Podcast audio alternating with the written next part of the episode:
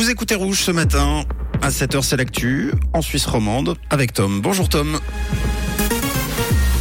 Bonjour Mathieu, bonjour à tous. Au sommaire de l'actualité, Valérie Ditli remporte une première bataille dans l'affaire de son domicile fiscal. Les CFF revoient leur budget après des chiffres de fréquentation trop faibles et un temps plutôt changeant pour aujourd'hui.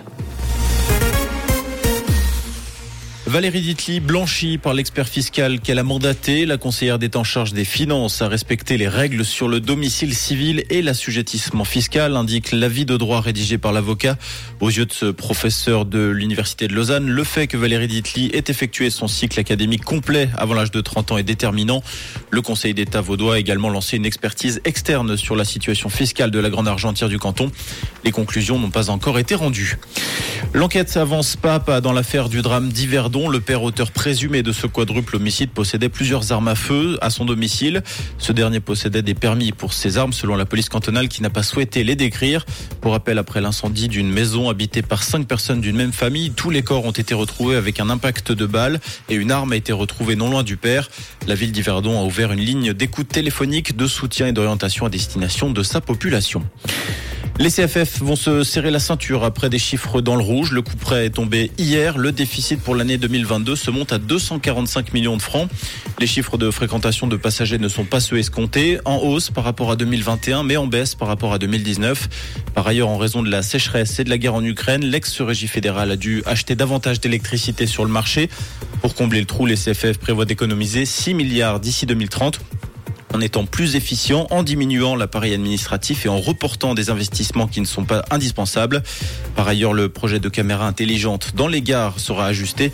Les CFF renoncent finalement à segmenter leur clientèle selon l'âge, le sexe ou la taille dans leurs mesures d'influence.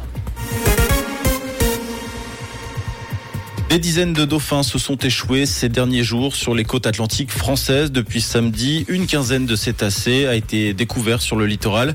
Le phénomène n'est pas isolé. 400 petits cétacés et une majorité de dauphins avaient déjà été retrouvés échoués sur les côtes atlantiques du 1er décembre au 15 février. La plupart d'entre eux présentaient des traces de capture dans un engin de pêche. Avec la surpêche, la météo sera également responsable de cette hécatombe. La Chine va reprendre la délivrance de visas, y compris ceux à des fins touristiques. Cette annonce intervient après trois années de restrictions en raison de l'épidémie de Covid-19. En mars 2020, les frontières chinoises avaient été fermées à tous les détenteurs de visas, y compris les titulaires de permis de résidence, par crainte d'une nouvelle vague de contamination depuis l'étranger. Les premiers visas pourront être délivrés à partir de demain. En tennis, performance majuscule signée Stan Wawrinka à Indian Wells. Le Vaudois s'est offert le huitième joueur mondial, le Danois Holger Rune, en 3-7, 6-2, 6-7, 7-5. En quart de finale, il sera opposé à l'Italien Yannick Sinner, vainqueur cette nuit du Français Adrian Manarino. Et côté ciel, un temps très nuageux pour ce mardi avec des averses par moments fréquentes annoncées par Météo Suisse. On compte 4 degrés à Marin et Panier à Corneau et 8 degrés à Jonny et à la Tour de Paix avec toujours des rafales de vent, un petit peu moins de pluie pour cet après-midi et quelques éclaircies également au programme. Un très bon mardi et bon réveil avec Rouge. C'était la météo, c'est Rouge.